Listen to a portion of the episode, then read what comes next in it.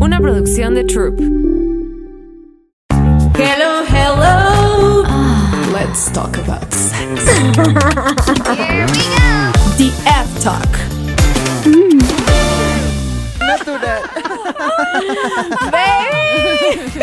Estamos en un episodio más de The F Talk. Tenemos una súper gran invitada, pero primero que nada, yo soy Muriel Hernández y con Yo soy Pilar Santa Cruz. Esta tarde. el tío Cosa. El día En de mi hoy. mejor Para versión, como pueden ver. Para los que no nos están viendo, porque no, no están conectados en YouTube, sino nos, nada más nos están escuchando, explícanos, Pilar, tu situación.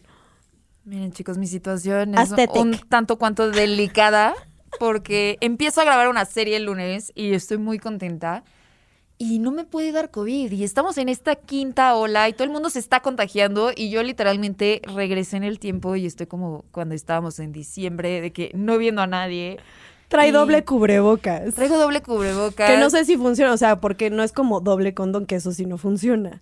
El doble cubrebocas sí funciona. y gafas. Y, y gafas. No, porque también, o sea, la chica viene llegando de Tulum y, y bueno. Bueno, pues no salgo ahí. En Tulum no pasa nada. Ay, sí. ¿Qué hiciste en Tulum, Ah, Muriel? No, nada, nada. Hice, Ahorita hice- vamos a hice- empezar. hice experimentos para esta próxima, esta temporada de DF Talk. bueno, y comenzamos justo. con la Eh, sección. no, no, no, no, Muriel, ¿qué todavía no. Bueno, en este episodio, gran episodio, tenemos a nuestra invitada Soy Joffre, que es actriz, conductora. Yo quise resaltar que esposa, porque no, esposísima. ¿Cuántos años? Esposada, esposada. ¿Cuántos años llevas de casada? Tres años. Tres años, qué bárbara. Dios te bendiga.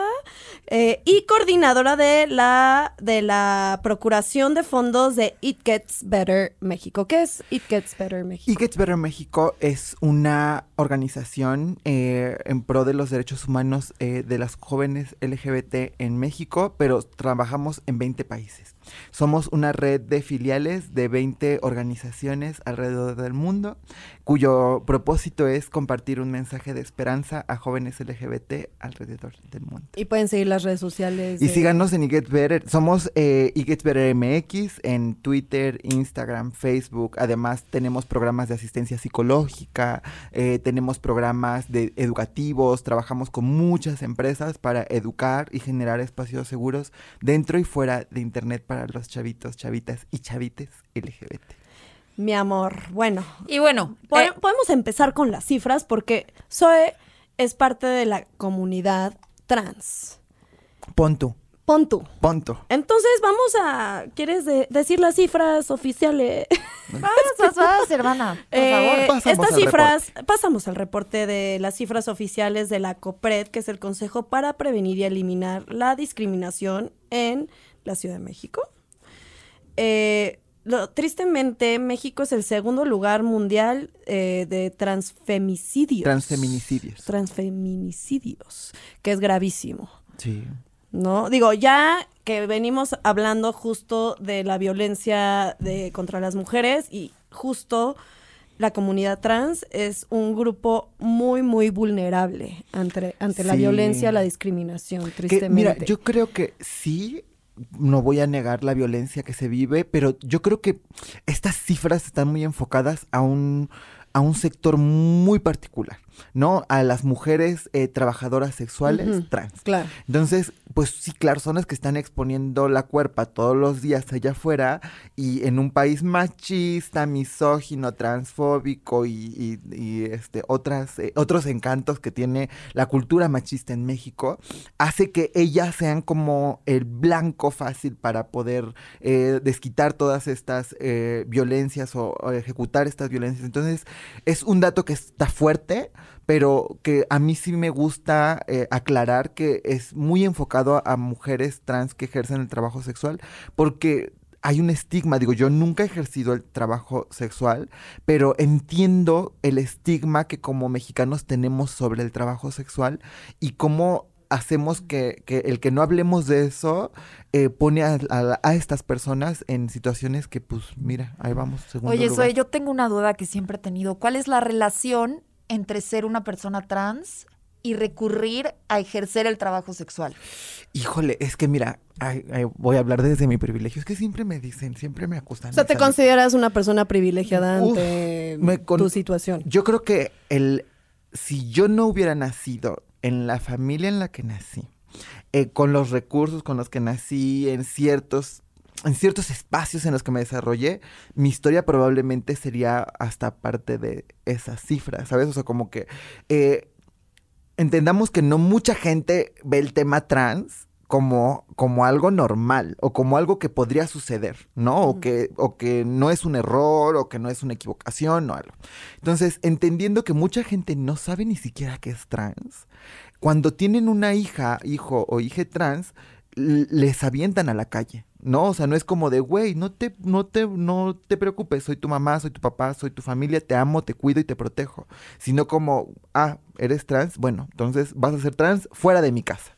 No en mi casa, porque entonces eh, en- no hay estos valores, como si como si la persona trans matara o violara. o sea, simplemente Solo existes, ¿no? Nació y dijo, este no es mi cuerpo. Claro, o si es mi No, o cuerpo. sí es mi cuerpo, pero no me siento Pero yo identificado no me con identifico con el género el con género. el que estoy viviendo. Que ¿no? ahorita vamos a hablar de O eso. sea, la- Quisiera- lo que me estás diciendo es la misma discriminación y la misma falta de información Orilla. Es lo que orilla a estas personas que en, primer, en primera instancia se ven, o sea, rechazados por sus familias, pero luego también se ven rechazados al tratar de conseguir un, Un trabajo. trabajo, claro, Pero no, y mira, no todos, porque por ejemplo, yo antes era de la idea, yo les voy a decir, chicas, yo soy regia, entonces yo... Uy, ¿De dónde? ¿De dónde? Yo de Monterrey, yo llevo siete años viviendo aquí, pero cuando llegué aquí yo sí era de que no, y la sociedad tiene la culpa del trabajo sexual y tal. Hasta que conocí a muchas chicas trans que ejercen el trabajo sexual y me decían, güey, a mí nadie me discriminó, a mí nadie me orilló a ni verga, o sea, yo soy puta porque quiero ser puta. Y listo, ¿cuál es tu pedo? O sea, ¿por qué tienes que decir que, que, que estoy viviendo casi, casi que en la tragedia? Entonces creo que a la gran mayoría de las personas trans se les discrimina en los espacios laborales. Hay otras personas que no, hay personas que quieren ser trabajadoras sexuales y está con madre y tal, pero muchas no. A muchas es porque, a ver, güey, no tienes... No tuvieron otra oportunidad más que Yo eso, siempre digo, vamos a ¿no? ponernos todas en los zapatos de los demás, ¿no? Entonces, a ver, no tienes dónde vivir. Tienes que buscar, uno, dónde vivir. Vas a pagar renta porque no estás en posición de comprarte una casa.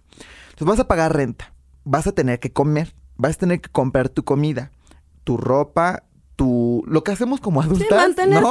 básicamente, Lo que hicimos nosotras cuando nos salimos de casa de nuestros papás, pero a los 16, a los 12, a los 15.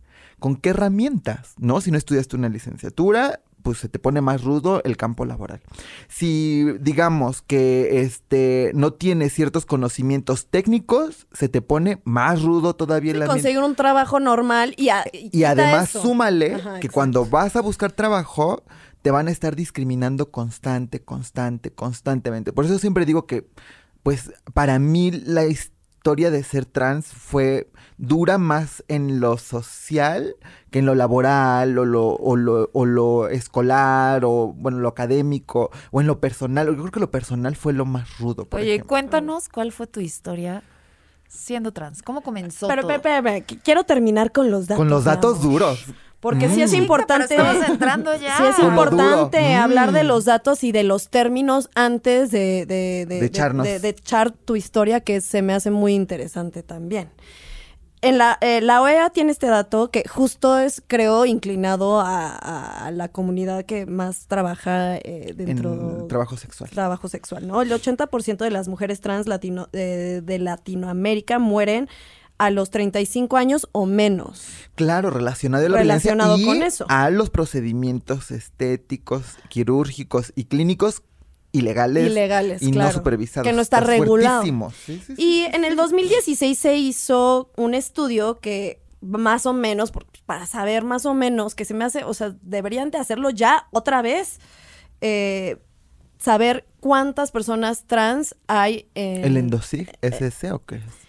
Eh, es de la Copre- de Copred. Es el Endosig. Ah, el del Endosig. Bueno, Ya se hizo, mana, ya Punto. salió el nuevo. el nuevo, Sí, ya pues lo salió. traté de buscar y no. Está en ver. 2021. El Endosig, búscalo. Ahí te lo voy a mandar, hermana. Pues, Yo ya me lo de- aventé. del dato Yo ya me dormí, pero me lo aventé. Punto 3.5% de la población Sí. son trans, que eso quiere decir se traduce a 360 mil a 600 mil Ahora, ¿qué es trans? persona, personas. Exacto. ¿Qué es ¿Qué es trans? ¿Qué es trans? No, Quiero porque saber- hoy la gente dice, a ver, las personas no binarias también son trans. Se, se, se, se ¿No sabe sabían que es. eso? No, no sabía Qué eso. bárbara, A yo ver, tampoco sabía. Explica para. O sea, sé yo que es pensé, binario. yo pensé que las personas trans, y creo que es lo que la mayoría de la gente pensamos sin la información pertinente, que trans simplemente, o sea, que solamente son trans las personas que se han sometido a una operación de cambio de sexo. Exacto, y no. Por ejemplo, bueno, échale, échale, man, ahorita Pero me es descoso. transgénero, transexual. ¿Cuál es la diferencia? Se sigue usando. Ya ¿Cómo? no se usa desde Ya los no ochentas. ¿qué Desde los? 80, no, pues para- porque la gente Ahí les va. sigue usando esos términos. Entonces, ¿qué es lo que qué es lo que está actualizado? ¿Qué es lo correcto ahora? Porque pues ha evolucionado Yo todo creo que depende para qué. No, o sea, depende. Creo que las etiquetas sirven. al- cuando ustedes estaban aprendiendo a hablar, no les ponían etiquetita. Esto es una mesa, esto es una silla, esto es una pared, esto es un micrófono. No, en mi casa no había micrófono, ¿no? Pero bueno, pon tú que hubiera un micrófono. Esto es una taza. Entonces, cuando aprendemos a leer, necesitamos nombrar las cosas pues, por lo que son, ¿no? Entonces, mucha gente dice, es que ya no está chido decir transexual, transgénero, travesti, Soy una persona. intersexual, soy una, exacto, es como el futuro es sin género, ¿no? Pero para ciertos espacios es necesario saber cómo me identifico, ¿no? O sea, vámonos desde el trans. El trans, eh, la palabra trans es un término paraguas que acuña la ONU hace algunos años para proteger los derechos humanos de las personas transgénero, transexuales y travesti. Hasta ahí. O sea, como si nos vamos a poner es, académicos, eh, el término es ese, es un término paraguas que utiliza la ONU para proteger los derechos de estas identidades. ¿Y cuál es la diferencia entre estas tres identidades? Ahí- ahorita, ahorita ahí vamos a avanzar. poco a poco. Poco a poco, despacio. Este, ay, Jesús. Como me gusta. Como me gusta. Ya después nos vamos recio. Todavía no es la sección, todavía sí, no es la primero sección. despacito y luego ya nos vamos recio. ¿Cómo de que no? No, pero como el lenguaje y la sociedad cambia, hoy las personas no binarias, que hemos escuchado mucho que lo no binario, lo no binario, también son parte de este paraguas trans. ¿Por qué? Porque son personas que en general, ahora el término trans es aquella persona que nace bajo un sexo, pero no se identifica con el género que se le asigna a ese sexo. O ¿Me sea, la identidad. La identidad de género. Que no es lo mismo que orientación sexual. Exacto. Que yo les voy a preguntar a ustedes dos niñas. ¿Qué es el género? Para ustedes, ¿qué es el género? Género, ser, si te identificas como mujer, hombre o no tengo O no género. tengo género. Soy una ¿Pero qué persona. es? ¿Qué es? O sea, por ejemplo, la taza es un recipiente hecho de plástico, vidrio, cerámica, bueno, no sé, ¿no? O sea, ¿qué es? ¿Qué, qué es el género? ¿Alguien, ustedes se lo han preguntado? La O sea, porque es que no. escuchamos todo el día revolución de género, eh, equidad de género, todo de género, pero ¿cuántas veces nos hemos preguntado y qué es? Pues el para mí es la identificación de masculino o femenino. masculino, femenino. O sea, las más como la energía femenina, masculina. La y energía. ¿Qué polos? ¿En qué polos? para mí más que la energía es la manifestación externa. es ahí les va. Ya, cuéntanos. Ahí les va, no se lo voy a hacer de emoción. Examen. No, el género es la serie de normas sociales que se le atribuyen a lo masculino, a lo femenino y en algunas culturas a un tercer género. No, por ejemplo, en México tenemos a las mushes en el sureste del país, que ni son hombres ni son mujeres, son mushes. Entonces son el género son normas sociales. Y si lo vemos nosotras, ser mujer en México no es lo mismo ser mujer en el Medio Oriente, por ejemplo. Totalmente. Las normas sociales del género, de, de lo que significa ser mujer en el Medio Oriente en 2022, son unas muy diferentes a los que significan aquí en Latinoamérica. Ahora, si nos vamos en el tiempo, ser mujer no es lo mismo nosotras hoy que hace 500 años, ¿no? Los roles, las normas, los constructos sociales eran diferentes. Entonces, una persona trans es aquella persona que nace con un género o un con un sexo y no se siente identificada con las normas del género que se le atribuyen a este cuerpo. ¿Qué quiere decir? Una mujer trans es aquella mujer que nace en un cuerpo masculino, pero que a lo largo, tan corto o largo como su situación de vida se lo permita, va a hacer una transición del género. ¿Sabes? O sea, va a decir, a ver, yo no me identifico con las normas que corresponden a mi cuerpo y yo me identifico con un o con, con el, el género opuesto al asignado al nacer o con otro, ¿no? Pues si en caso de las mushes o en, o en, en el sur, en el sur de América hay otras culturas que también identifican un tercer género, entonces dicen yo no. Entonces, esto es una mujer trans. Entonces, Un hombre trans- la transición. Exacto. La transición es el proceso en el que exterioriza la necesidad de cambiar los roles del género y los va a llevar al género con el que se siente chida o chido o chide, ¿no? En caso de las personas que no son binarias. Eh, eso es Decías transgénero. en el caso de los hombres. En el caso de los decías. hombres trans, son personas que nacen en un cuerpo femenino y que a lo largo de su vida van a, a realizar una transición hacia lo masculino. A todas estas normas del género que no tiene que ver ni con sus genitales, ni con su cuerpo, Y ni también no tiene que ver con su orientación, Ni con su orientación sexual, sexual, que la orientación sexual es qué es lo que te gusta. con quién nos vamos a echar la te- ajá. ¿No? Si te gustan los hombres, las mujeres Sí, o el otro ambos, género, o ninguno. ninguno. O tal vez eres asexual. Exacto. ¿no? Entonces, ahí es donde, donde entendemos a una persona trans. ¿Qué pasa con una persona transgénero y una persona transexual? Una persona transgénero trasciende el género. Y una persona transexual lleva su cuerpo a un tema de, eh, a ver, hormonas, cirugías eh, de reasignación de sexo. Y creo que no es importante que hablemos de las diferencias entre cada una, pero creo que sí es importante que a las chavitas les digamos que a veces no sentirse bien con sus genitales está bien. No tienen que amarse, eh, no tienen que odiarse, perdón, no tienen que odiar su cuerpo, pero también no tienen que limitar su experiencia de vida por lo que la sociedad cree correcto y no. Porque a mí me pasó mucho eso. Me decían, no, es que, por ejemplo, tú tienes que odiar tu cuerpo, ¿no? O sea, para que tú puedas ser una mujer trans y te puedas operar y talala y talala, tú tienes que odiar tu cuerpo. Y yo crecí mucho tiempo odiando mi cuerpo, ¿sabes? O sea, como vivir mis experiencias sexuales desde el odio, desde la vergüenza, eh, viví mi, mi, um, güey, ir a la playa. O sea, de que vas eh, triste, enojada, odias tu cuerpo. Hasta que ya de adulta dije, güey, pero yo no tengo por qué, o sea, porque la sociedad me dice que estoy en el cuerpo equivocado, ¿no? Porque dicen, es que nació en el cuerpo equivocado y ahora se quiere operar y no sé qué.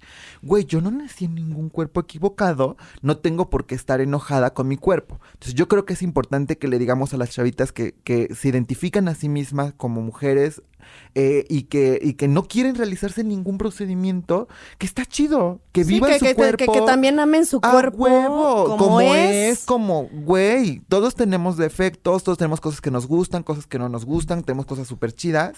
Entonces creo que si una chavita dice, güey, yo soy transgénero y me identifico como transgénero, con madre, vívelo, disfrútelo. Y si una chavita te dice, güey, yo sí quiero operarme, yo sí quiero eh, hacer una reasignación, yo sí quiero eh, un tratamiento hormonal, hay que decirle, sí, también está chido, solo hazlo desde el amor, no lo hagas desde el, ay, odio mi Del cuerpo. rechazo Ajá, y de la carencia. Exacto. Oye, eso, y hay, y hay un, en algún nivel un cierto tipo de discriminación por parte de la misma comunidad. O sea, si te operas, si no te operas. Híjole. Qué buena sí, pregunta, esa es una gran ¿eh? pregunta. Fíjate que es una de las mejores preguntas que me han hecho en temas de diversidad. Mira. Ahí te va. Creo que el medio LGBT es un medio muy machista. Muy machista. O sea, es- yo siempre digo, no por ser parte de, de un colectivo te indulta de otras violencias.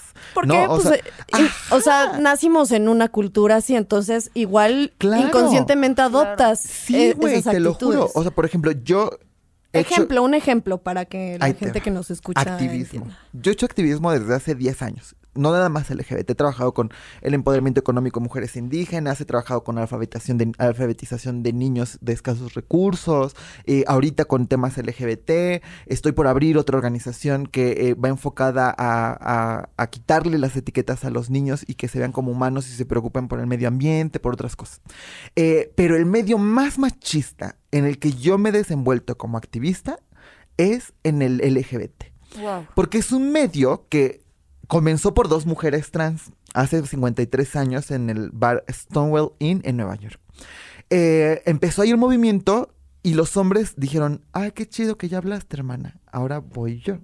Entonces, la realidad de los hombres hace 53 años, eh, hombres de la diversidad y de las mujeres trans hoy es totalmente diferente. Porque es un medio que está dominado por los hombres. Porque el mundo está hecho para los hombres en general, ¿no? Sí, vivimos Pero, en sí, un mundo, muy hecho para hombres. Pero las, en los activismos LGBT te das cuenta que entonces es como que Pero tengo una duda. Por los hombres, o sea, por Hombres los hombres gays, gays, o los bisexuales, hombres trans. hombres, pues hombres Es trans que hombres no trans ya son mujeres. No, Porque, hombres porque siempre trans, está como esta duda, un hombre ¿no? Es trans como, es, un hombre. O a un hombre trans es alguien que nació mujer, nació con el cuerpo femenino, cuerpo femenino. transicionó su género y hoy es un hombre. Transicionó. Sí, hoy, es hombre. hoy, o Hoy sea, es un hombre. Se, se Ok. identifica como Un hombre. su género Ok, como pero un mi pregunta es, hoy en día. entonces, ¿Ellos no son machistas? ¿O cómo? o sea, eh, este machismo que dices, que es por Yo mayormente quiero un por parte- ejemplo, o sea, Espérame, un Muriel, ejemplo estoy una pregunta. ¡Ah! Este machismo que tú dices, que es mayormente por parte de los hombres, ¿son los hombres gays? Hay, por mayoría los hombres gays, ¿eh? En su gran mayoría los hombres gays. Ahí te va un ejemplo de eso. Hace unos meses, eh, una persona con la que colaboró me dijo que yo, mi trabajo es juntar dinero para que la organización trabaje, ¿no? O sea, mi trabajo es hacer que las cosas sucedan. Y me dijo, es que tú solo juntas dinero por ser bonita. y yo me quedé y le dije, o sea, no es, es neta que me estás diciendo esto frente a otros tres hombres. O sea, es neta que les da risa que digan que mi trabajo no cuenta porque soy bonita. O sea, ¿qué estás Ya. insinuando? Sí, sí, sí. ¿Sabes? Y co- como en tema de chiste, güey, no eres mi amigo. O sea, yo con mis amigos bromeo co- cosas peores. O sea, eso hubiera sido como, güey, me cojo a todos, ¿no? O sea, pero no, no eres mi amigo, eres mi jefe, ¿no? ¿Por qué menosprecias mi trabajo? Y de esas, varias, ¿no? O, por ejemplo, Ya yo por daba- ser mujer. Exacto, o sea, yo daba una idea de que, güey, oye, si hacemos esto y esto y esto y esto y esto, híjole, yo creo que no. Yo creo que le falta, no está bien estructurado, hay que pensarlo, hay que echarle coco. Y yo decía, bueno, pues sí, a lo mejor no lo estoy proponiendo de la manera correcta. Corte A, un hombre de la organización que dice exactamente lo mismo que yo, pero con moño, ¿no? O sea, vamos a hacer esto y le ponemos un moño LGBT. Güey, no mames tu idea. Ya. No mames tu idea, güey. Vamos a hacerlo. Por favor, vamos a buscar recursos para hacer esto. Y es como, güey, te lo dije hace dos semanas y me dijiste que estaba culero.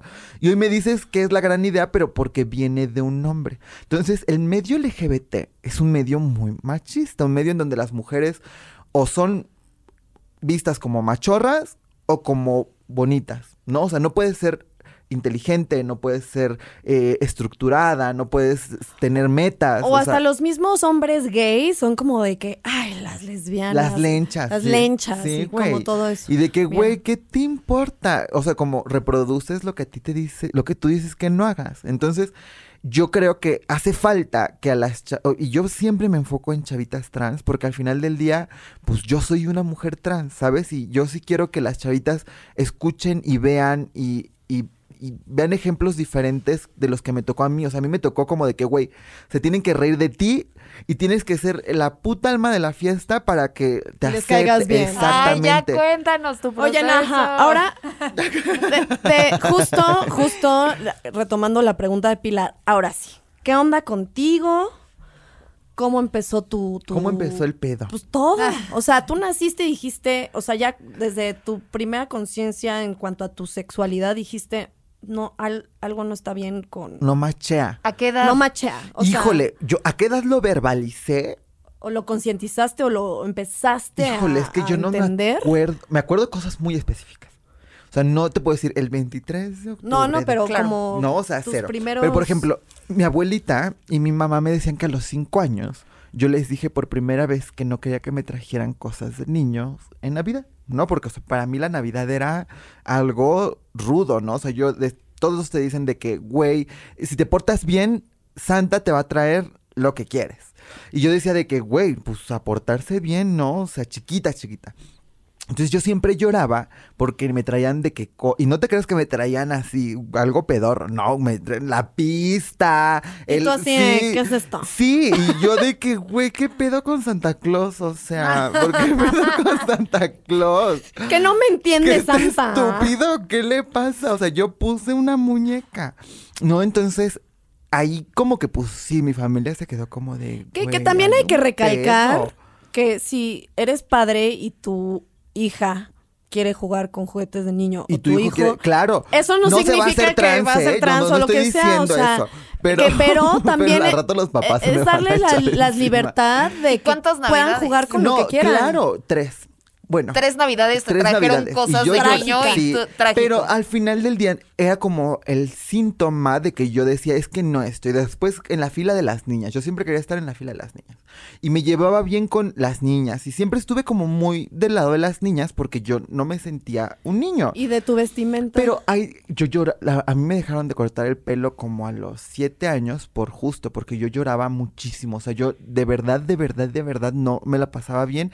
Y pues también fui hija única del matrimonio de mis papás. Mis papás se divorciaron, estuve mucho con mi abuelita. Entonces, mi abuelita había tenido 12 hijos, güey. Y había Ay, criado como a hermoso. 15 nietos. O sea, ella ya se las sabía todas. Entonces, mucho de que, que en paz descanse. ella era mi mejor amiga. O sea, yo creo que hoy yo soy la mujer que soy hoy por ella. O sea, fue mi mejor amiga en la vida. O sea, mi hermana. La primera acogida fui y se la conté a ella. O sea, sí o sea, de ella amigas entendió éramos. todo Sí. tu rollo de que no te sentías. Y que, sí, que yo no me sentía tu- en, un, en un cuerpo de un niño como... Y ni siquiera, a esa edad ni siquiera piensas en el cuerpo. Ajá, sí, sí. O sea, yo a los, yo me acuerdo de los ocho años que empecé a hacer una transición social, en, porque mucha gente dice, a los ocho te operaron, güey, no mames, tienes ocho años. O sea, es un proceso que tienes que llevar con un terapeuta, que tu familia tiene que estar yendo. Eh, para mí no fue como, como de mi cuerpo, ¿sabes? Para mí era como las normas sociales. No, además en que- Monterrey. Que ¿no? además en Monterrey. Bueno, yo me tuve que ir a Zacatecas. A los ocho, mi mamá, mi abuela y yo nos fuimos a Zacatecas justo por eso. Porque yo ya le estaba pasando mal en Monterrey, porque ya había temas de que los vecinos. Siempre los problemas son de adultos, ¿me explico? Total. Los vecinos hablando de la niña de ocho años. Los vecinos juzgando a la abuela de la niña de ocho años. ¿no? Pero O sea, ¿por qué eso? eh? O sea, porque tú pues ya te vestías que de me mujer, conocieron, ya- imagínate que me conocieron siendo un niño y de repente en la escuela le dicen a los maestros que ya no es el niño, es la niña. ¿A los ocho años A los pasó eso? años, o sea, a los ocho años tú dijiste, a mí ya trátenme como una niña y yo me voy no. a presentar los, ante el mundo a los como una seis niña. años yo les dije que yo no era niño, que era niña. Me llevaron a terapia, obviamente, a que me compusieran, ¿no? Y sí, no, sí te lo juro. Y así de que esto sí. no tiene compo o sea, no tiene compostura, ya está rota. compostura. No, a mí me llevaron a terapia justo en este tema de arréglela porque pues trae pedos, o sea, ¿qué pedo? ¿No? O sea, como que decían, pues va a ser gay, ¿no? O sea, tal. Y después de dos años de estar yendo a terapia tres veces por semana, mi familia fue, mi papá fue, mi mamá fue, mi abuela fue, todo el mundo fue a, a terapia, bueno, todo el mundo cercano, ¿no? A mi vida. Entonces fue como un tema de, esto ya no, o sea, esto o avanza o ahí se queda, pero pues la va a pasar mal. Yo no tenía amigos. O sea, ubica tu infancia, pero sin amigos. O sea, en, Wow. eh, en tu jardín, jugando con tus cositas, porque como un niño va a ir a jugar muñecas con otro niño, ¿no? Pues eso no existe, no lo vemos así, o en mi tiempo no se veía así.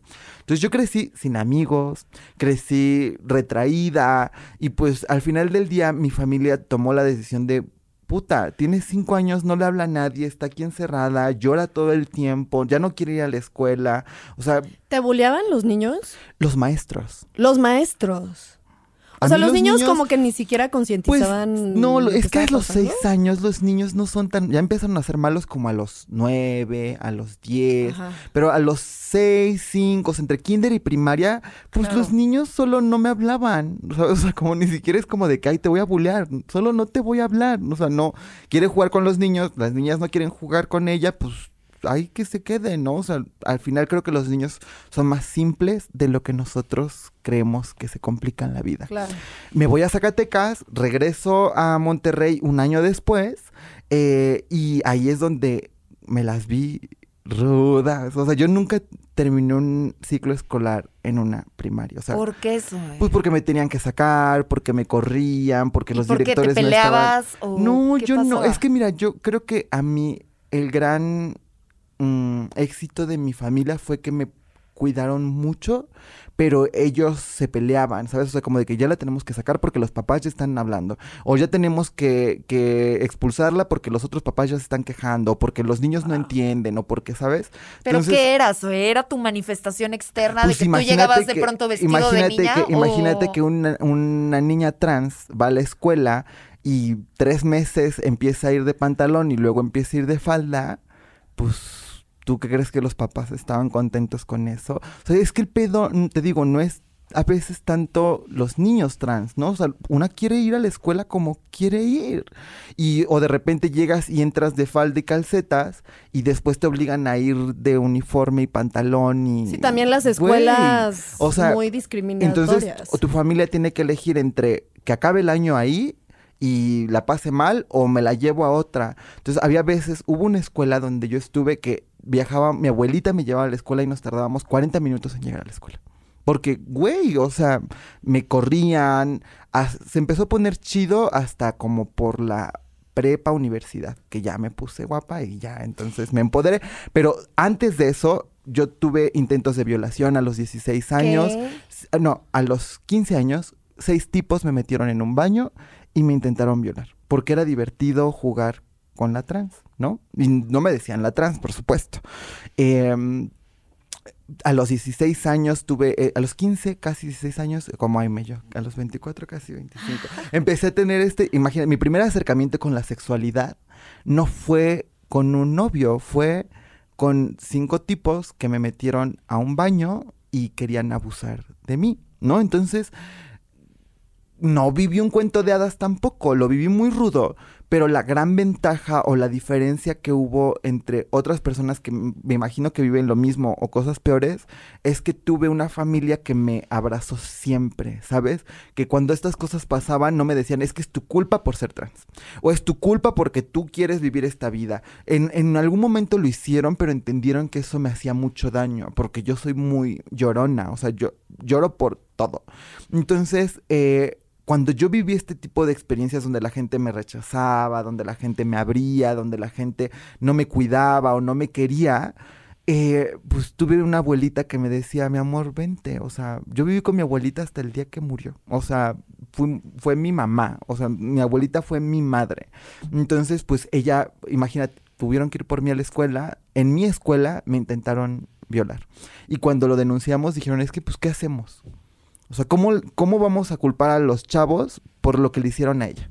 Pues si es trans, o sea, también, ¿cómo quieren que ellos O sea, entiendan? ella se lo buscó, ¿no? Ella se lo buscó. Qué Claro. Y yo salí viva, creo, porque una amiga escuchó los gritos en un baño y se metió por mí. Entonces yo digo, no la pasé, o sea, la pasé chido porque pues tuve una familia que me amó, tuve am- grandes amigas que me quisieron, me amaron, tuve novio desde los 12 años, o sea, como que yo muchas cosas no las viví mal, pero cosas que sí las viví menos mal por el amor que me dio mi familia. Y ni siquiera es comparar si tú sufriste más que otra Si trans o lo que sea, ¿no? del Pero es, dolor es, también. es- es justo la situación que se está viviendo. O sea, que si no es porque la familia no te apoya, que es la sociedad, que es todo eso, que eso es como lo terrible. Y por eso estamos haciendo este tipo de programas. A mí Es me como- daban mis domingos y yo juntaba para comprarme una Barbie de 60 pesos. Oye, ¿y cómo empieza tu transición? ¿Cómo empiezas a tomar hormonas? ¿Cómo viene la decisión ¿cómo es de paso a paso? Escondidas, a hija. escondidas? Ah, o sea, ¿a qué edad? Tu familia todavía no. O no, sea, o sea, nos habían dicho que como es un proceso muy largo, que hasta cierto punto después de los 16 años yo iba a poder empezar a tomar hormonas porque pues a esa edad ya estás más... con- o sea, que pasara la preadolescencia.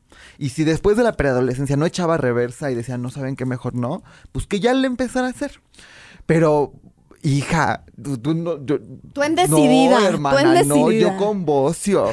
A los 12 años yo con bocio. Hija, ¿cómo? Pues sí, el O sea, a los que- 12 ahora sí años que ya estabas empezadas a tomar. Claro, entonces a los, no, a los 12 no. A los 15. A los 15. Dije, no, hermana, no, no, yo no, estaba Pero bien tengo, culera. tengo una pregunta. O sea, ¿tú empezaste a tener erecciones?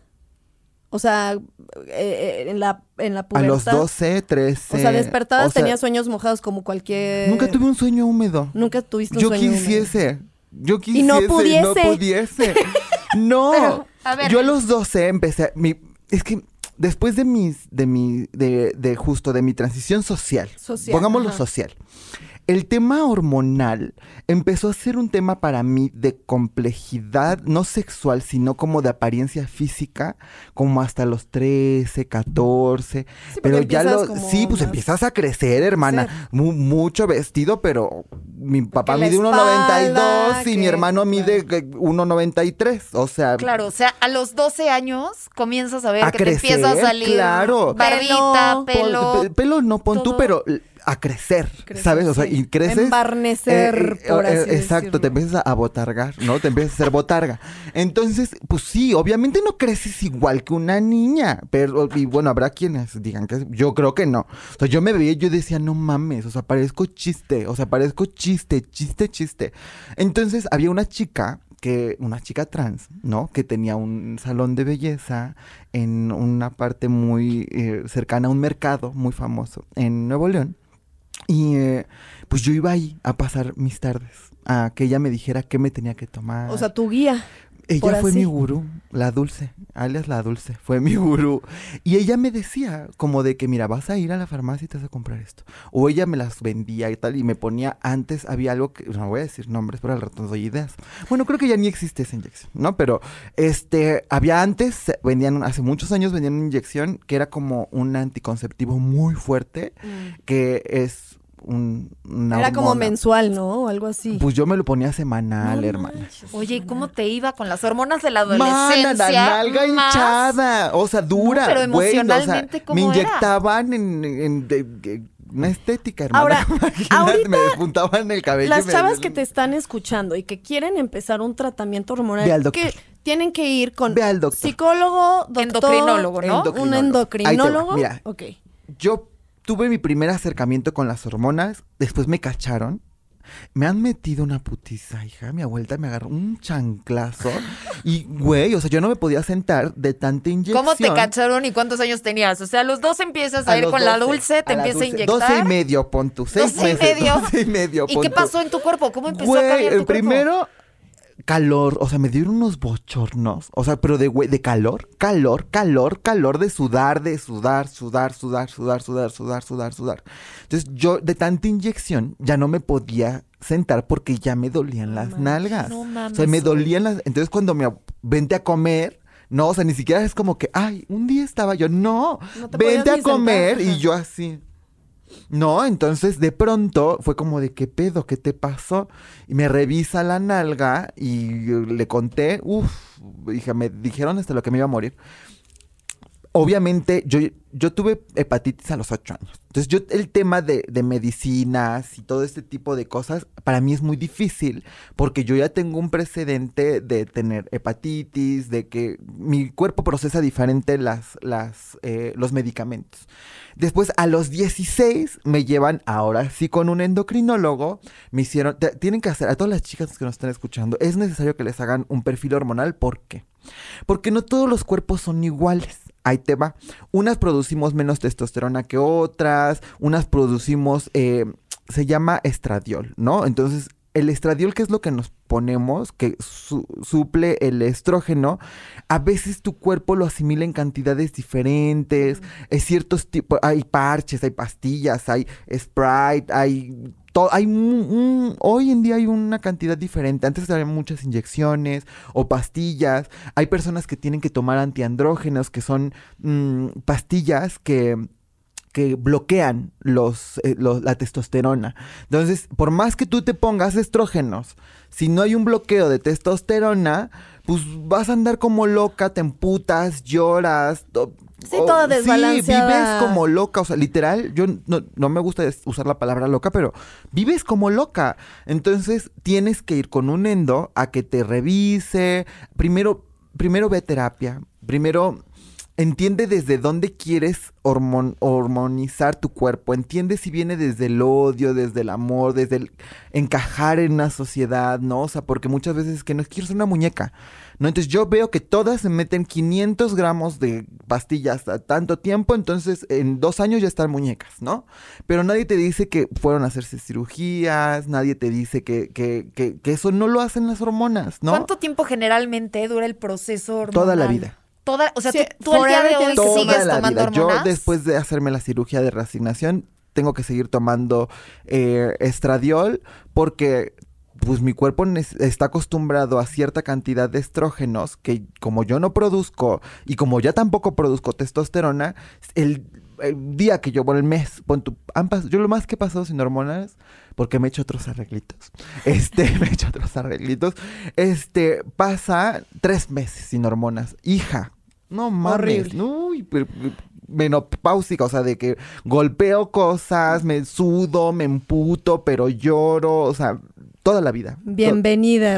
Toda, sí, no, mana, de- de- de- imagínate desde los 16 Síntomas estoy en este coso. Sí, de- claro. y también de qué doctor, porque hace, hace, hace unos cuantos años, no voy a decir cuántos, pero soy muy joven, este, hace algunos años los doctores no tenían idea de una Claro. terapia de reemplazo hormonal para mujeres trans. Entonces, a mí que me daban, pues, terapia de reemplazo hormonal para mujeres que tienen menopausia. Entonces, me ponía parches y me decía el doctor, tú déjate eh, tres semanas, un parche cada semana y dejas una semana libre. Entonces yo pues seguía al pie de la, del cañón las indicaciones, no mames, la locura. Hasta que una doctora, me- una endocrinóloga me dijo, güey, es que tú por qué te, no mames, no, déjatelo todo el mes, porque tú no tienes que tener una menstruación, no lo hagas. O sea, ahórrate, ahórrate todo el cambio hormonal y vive tranquila. Y así estuve como siete años, hija. Siete años y yo lloraba. Descubriendo Sí, no, ching- tu, tu equilibrio ¿Y va? hormonal. Y también no todos los doctores saben. O sea, no porque vas con un endocrinólogo, sabe. Hay endo- en la Ciudad de México hay clínicas especializadas para personas trans. En Guadalajara hay clínicas especializadas para personas trans. En Nuevo León, aunque pareciera que no, hay clínicas especializadas para personas trans. Entonces, si tú eres una mujer trans que quiere transicionar o ya transicionó y quiere ver un tema hormonal, busca a alguien que sepa del tema. Porque si no, te, una, te la vas a pasar mal porque no saben. Dos, tú vas a tener un proceso mejor guiado con alguien que ya lo ha hecho con otras personas trans, alguien que pues va a improvisar, ¿no? Entonces... Y eso a la ahí. par con una terapia. Una terapia. Y ya las cirugías, piénsalas como... Puta, tu ¿cuándo- último recurso. Preocúpate por acabar la universidad, preocúpate por tener un trabajo, preocúpate por pagarte un diplomado de algo. O sea, si te gusta el tema eh, de arte, prepárate haciendo, eh, eh, estudia artes plásticas si quieres ser pintor, ¿no? Estudia, eh, eh, no sé, medicina si quieres ser, o sea, que tu cuerpo sea tu última preocupación. Porque yo pasé mucho tiempo de mi vida preocupada por mi cuerpo, ¿me explico? O sea, como por temas sexuales, por mi cuerpo, porque si no soy hermosa no me van a querer. Y ahí tienes a la vieja, en vez de poner atención en la escuela, pensando, ah, eh, eh, ahora voy a ir a tener problemas alimenticios, o sea, además de, de- de lidiar con toda la sociedad, ahora tengo que lidiar con los estereotipos de la feminidad y tengo que estar pensando qué tan delgada tengo que ser, qué tan alta tengo que ser, qué tan eh, guapa, o sea, en vez de decir, güey, tengo que ser lista, tengo que... que- que- que- ya tendría una casa, hija. Con todo lo que he gastado en ropa, ya tendría yo una Sí, casa. bueno, a La pregunta, entonces, es... eh, eh, eh, ¿a, a qué edad, como a los 16, es lo correcto de ir empezando a tomar hormonas con una guía adecuada, Yo creo que un lo correcto endocrinólogo lo y que- una terapia? lo que cada terapeuta y endocrinólogo le digan a cada... En mi caso, eran los 16 porque yo empecé a hablar del tema muy chiquita. Entonces Ya. yo empecé a hablar del tema de ser trans muy chiquita. Entonces yo creo que lo correcto no es una edad, sino ve a terapia Y tu terapeuta te va a decir cuando sea el momento adecuado. Y terapia psicológica, me refiero a terapia psicológica. Porque si tú le pones una fecha a la gente, entonces Sí, le estás no. diciendo, tú tienes que salir del closet trans a tal edad. Cuando tu terapeuta a ti te diga, mana, dale. Vas con un endocrinólogo que te hagan todos tus, tus, este, tus estudios, que te den tu tratamiento, también no es necesario. Ojo ahí, muchas veces le damos mucha importancia a las hormonas. Y yo digo, a lo mejor y para mí funcionó, pero para lo mejor para alguien no.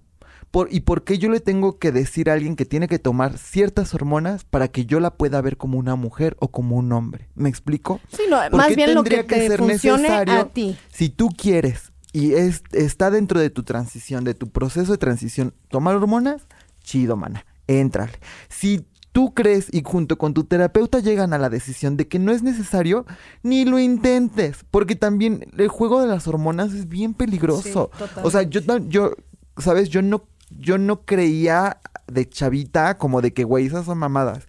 Pero el día que estás llorando por nada, por ni verga, La mosca voló. o el día que tienes el bochorno, porque digo, de todo lo que me ha pasado a mí en mi vida, salvo las violencias físicas que fueron horribles, pero en un tema emocional y, y de, de mi transición, yo creo que lo peor que he vivido en mi vida fue sudar 24-7.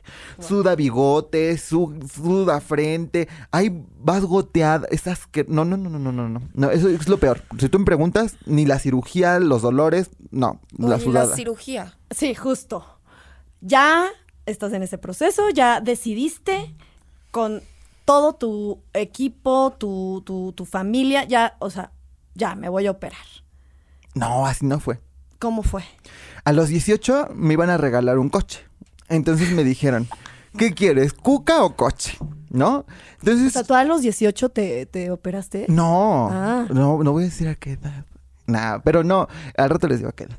Este, no, fui a los 18 a mi primer consulta con un doctor que hacía cirugías de reasignación en Estados Unidos.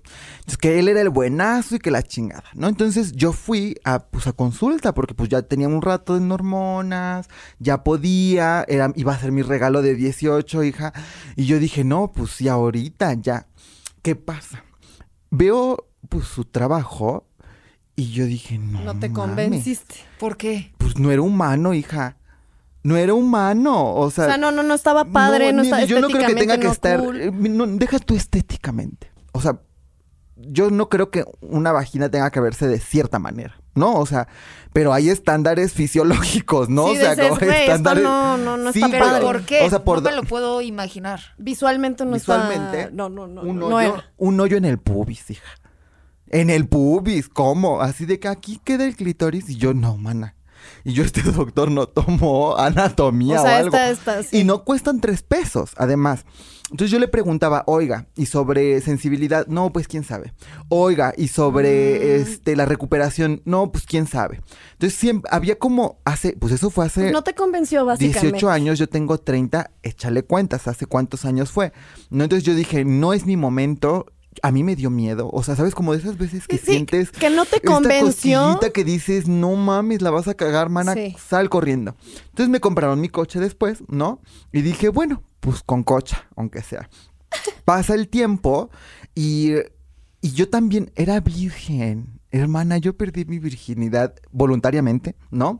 A los 19 años, ¿no? Entonces yo no había cogido, yo no sabía que, ¿sabes? O sea, como yo quería, pues, echar pasión, mana. ¿Cómo voy a, a hacerme el truco si no sé, ¿sabes?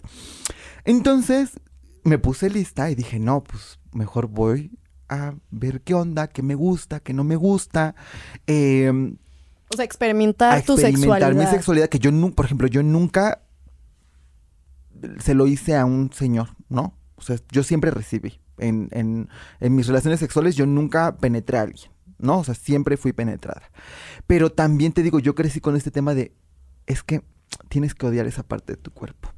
Tienes que, tienes que sentir vergüenza, te tienes que cubrir, tienes que esconderte, tienes que... Yo me lastimé muchas veces escondiendo esa parte de mi cuerpo, Mm. tienes que encintarte, tienes, o sea, sabes cómo vives una vida de vergüenza y de odio con tu cuerpo. Entonces, yo mis experiencias sexuales que tuve hasta hace algún tiempo las vivía de de esta forma, de vergüenza, de no me veas, no- güey, o sea, pues si alguien ya se está acostando contigo, Sí, pues ya. es porque le gustas como estás, completita, y no te dé vergüenza, hermano. O sea, si alguien nos está escuchando y dices, ay, es que a mí me da pena y yo no me veo y que me casi casi que ni me toco, ni me... ¿Por qué tienes que tenerle vergüenza, miedo, odio a tu cuerpo? Es tu cuerpo, es perfecto. No nací, siempre me decían, es que... ¿Qué se siente nacer en el cuerpo equivocado? Y yo me echaba una... Lloraba, ¿eh? Yo hasta así de que no, el cuerpo equivocado. Hasta que ya de grande dije, güey, yo no tengo cuerpo equivocado de ni verga. O sea, yo nací en el cuerpo que nací y soy trans y hasta ahí. O sea, ni me tengo pena, ni me tengo asco, ni me tengo miedo. Bueno, cojo desde los 18 hasta los 20 y algo. Y llegó un punto en donde ya no era cómodo. ¿Sabes? O sea, como yo llegué a la operación y decidí operarme porque yo ya no estaba cómoda físicamente. O sea, no fue un tema de, de que, güey, odio mi cuerpo. Justo cuando llegué, el doctor me dijo, es que necesito que me digas, este, ¿qué relación tienes tú con tu cuerpo? Le dije, perfecta. Mi relación con mi cuerpo es perfecta. Si usted me pregunta si esa parte me genera un conflicto, no me genera un conflicto emocional, me genera un conflicto físico Sí, ya me harté que Ya me me harté, estén, o sea, de estar teniendo sexo anal todo, todo el tiempo. Exacto, porque para mí el sexo anal, como soy una mujer muy protocolaria, yo jamás iba a andar manchando un sable, hermana. Ah, no, No, bueno, bueno, pero ya. es que aquí Nos todos quedó nuestros muy claro. invitados, Yo no iba a andar manchando el todos sable. nuestros No, no, no, invitados, no, no, ya no. aquí ya Cristian nos habló de la lavativa. Sí, Somos Cristian unas Chávez. expertas en la Bueno, lavativa. Entonces, imagínate ajá. echar pasión, mana, y estás Sí, sí, sí, calenchu con el señor, ¿no? Y, y ya, ya estás ya, ya dándolo todo. Y de repente le tienes que cortar. Sí, sí, sí. Porque, sí. ay, mana, espérame, eh, mi amor, dame chance, voy, me lavo y regreso. Se te bajó, se te bajó todo, o sea, todo. O sea, ya no tienes libido, ya el señor ya, ya se le durmió el coso. O sea, ya no sucede. Y dije, güey, ya se acabó. soy- Y entonces ahí decidiste. Quiero hacer un- una pregunta antes.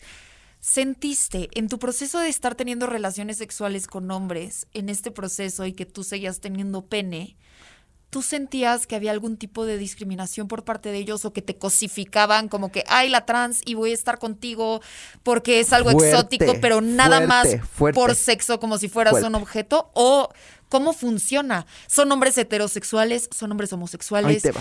Estás resumiendo mi vida amorosa. Este, ahí te va.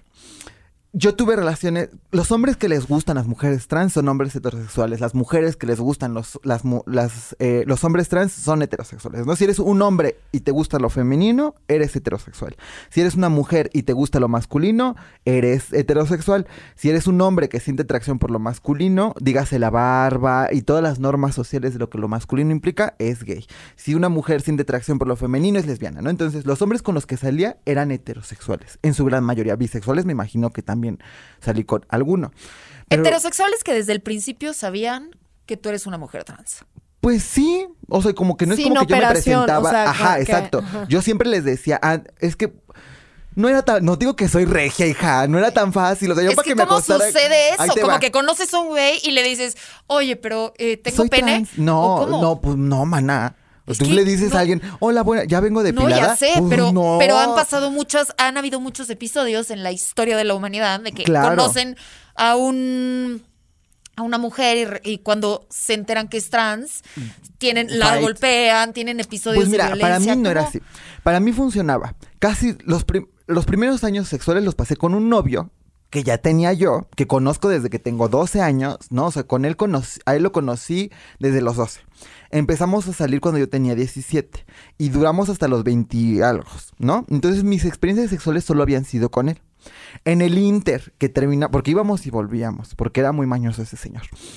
Viejo perro. Saludo él al era muy perro. mañoso, pinche perro. Entonces me terminaba y él hacía sus cosas. Y ya cuando le agarré el modo dije, ah, pues yo también. Entonces yo lo que hacía es que me descargaba, pon tú.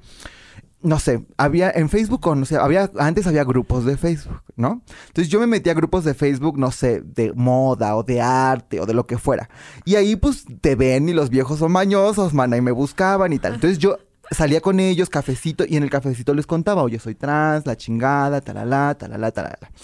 Ya cuando iban a un tema de, de- además que públicamente yo siempre he sido muy abierta con que soy trans. O sea, desde ya de grande empecé a ser como muy de que a mí me vale verga, ¿no? Entonces, pues siempre en mis perfiles había algo que te decía que soy trans. O sea, no es como que lo ocultara o que lo anduviera escondiendo.